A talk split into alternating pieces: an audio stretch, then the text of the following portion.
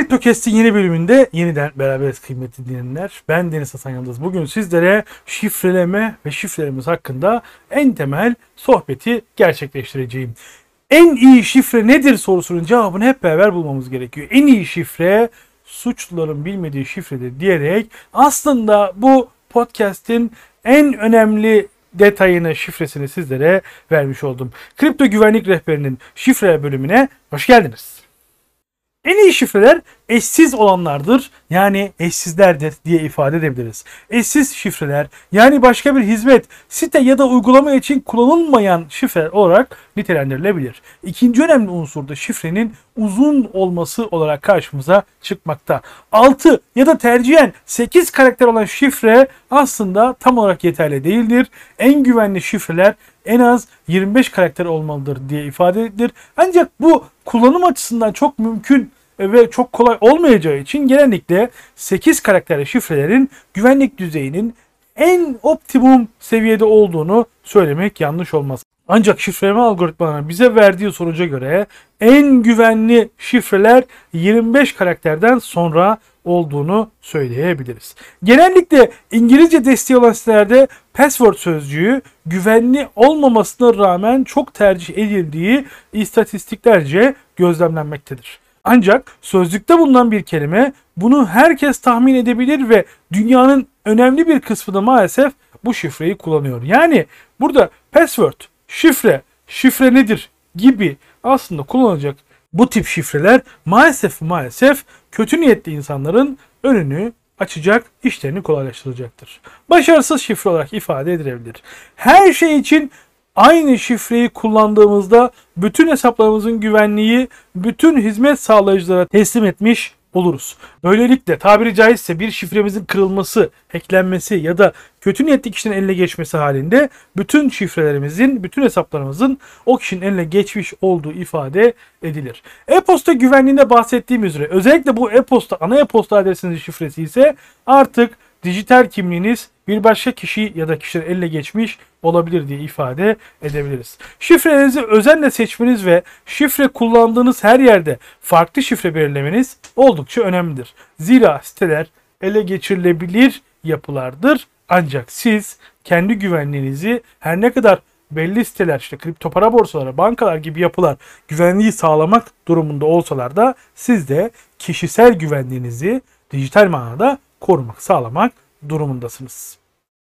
Peki şifre yöneticisi yazılımları var. Bunları nasıl bakıyorsunuz derseniz şifre yöneticileri genellikle bir online yazılım olarak karşımıza çıkmakta günümüzde. Sizler de bu yazılımları kullanabilirsiniz. Ben çok tercih etmiyorum ama e, tabii ki kullandığım bir şifre yöneticisi var mecburen. E, genellikle bir anahtar ifadesi olan yapılardır ve bu da e, size şifrelerinizin olduğu alanı kasayı açar diye ifade edebiliriz. Bu araçların her biri rastgele 100 karakterlik şifreler üretirler. Bazıları 25. Bunu siz de belirleyebiliyorsunuz bazılarında.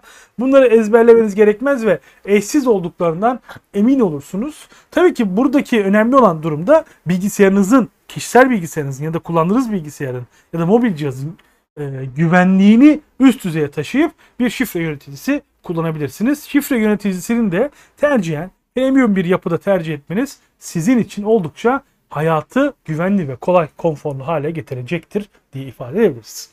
Peki daha önce bahsettiğimiz iki faktörlü doğrulama yönteminde esas olan doğrulama yöntemine ek bir mekanizma e, oluşturulabilir. Kullanıcı adı şifreniz genellikle e, ilk etkini oluşturur. Yani sizi birinci faktördür. E, ikinci faktör ise e, sahip olduğunuz bir bilgi ya da bir şey diye ifade edebiliriz. Genellikle donanımsal bir ürün aracılığıyla iki etkenli doğrulamaya sahip bir yapılar e, kullanılabilir. Bunlar güvenli yapılar olarak ifade edilir. Daha önce İş Bankası örneğinden bahsetmiştim. Binance'in örneğinden bahsetmiştim. Ya da bazen bilgisayarınıza takabileceğiniz bir e, donanım olarak karşımıza çıkabilir. Ki bunu da daha sonraki bölümde detaylıca inceleyeceğiz. Soğuk cüzdan olarak bilinen e, donanım cüzdanlar da aslında bu şekilde ifade edilebilir. E, kripto paralarınızı korumak için bir doğrulama etkeni, bir koruma etkenidir. Tam olarak karşılık gelmese de bir nevi iki etkenli doğrulama olarak karşımıza çıkmakta.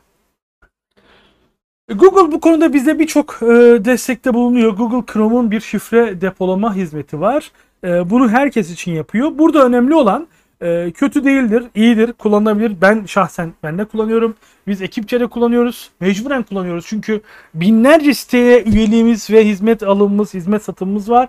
Buralarda e, bize e, şifrelerin tamamını ezberlememiz çok mümkün değil. Her birinde farklı şifre kullanınca hepsini bilmek de mümkün değil. Dolayısıyla yaptığımız en güvenli şey kişisel bilgisayarımızın güvenliğini maksimum almak olabildiğince güvenli hale getirmek.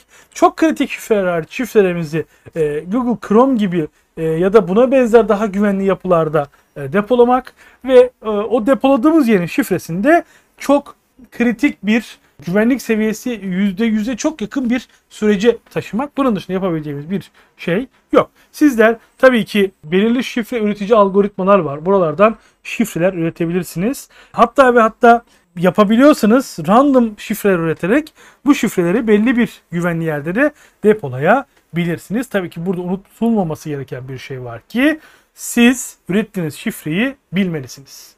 Yoksa o şifre bir şifre değil. O şifre sadece bir anahtar unutulmuş ya da anahtarı kaybedilmiş kasanın kaybolan anahtar olarak hayatımızda kalabilir. Şifrelerimizin güvenliği dijital dünyadaki güvenliğimizin oldukça önemli bir etken olduğu için kıymetli dinleyenler özellikle e-posta adresimizin şifresi başta olmak üzere kullandığımız bütün dijital yapıların şifrelerini güvenli hale getirip onları kaybolmayacak güvenli bir şekilde de depolamamız gerekebilir. İlerleyen bölümlerde bunlardan bahsedeceğiz. Dijital miras bölümünde daha önce bundan çeşitli kongre, konferans ve e, yazılarında bahsetmiştim. Dijital miraslar sadece ve sadece bıraktığınız Facebook hesabı, Twitter hesabı profili değildir. Sizler kripto para borsanızı miras bırakabilirsiniz ama bunu bırakmanın yegane yolu oralara sizin güvendiğiniz ya da bu mirası bırakacağınız ya da bu güvenliği sağlayabilecek, oradaki süreci devam ettirebilecek insanların buralara erişim sağlaması gerekir. Bu erişimin sağlamanın yegane yolu da sizin bu güvenli olarak belirlediğiniz şifreleri sahip olmalarıdır. Bunların metodolojisinde zamanla YouTube kanalımızda Coinismus YouTube kanalında tartışıyor olacağız kıymetli dinleyenler. Bir sonraki kripto güvenlik bölümünde görüşmek üzere. Kendinize iyi bakın. Güvenle kalın.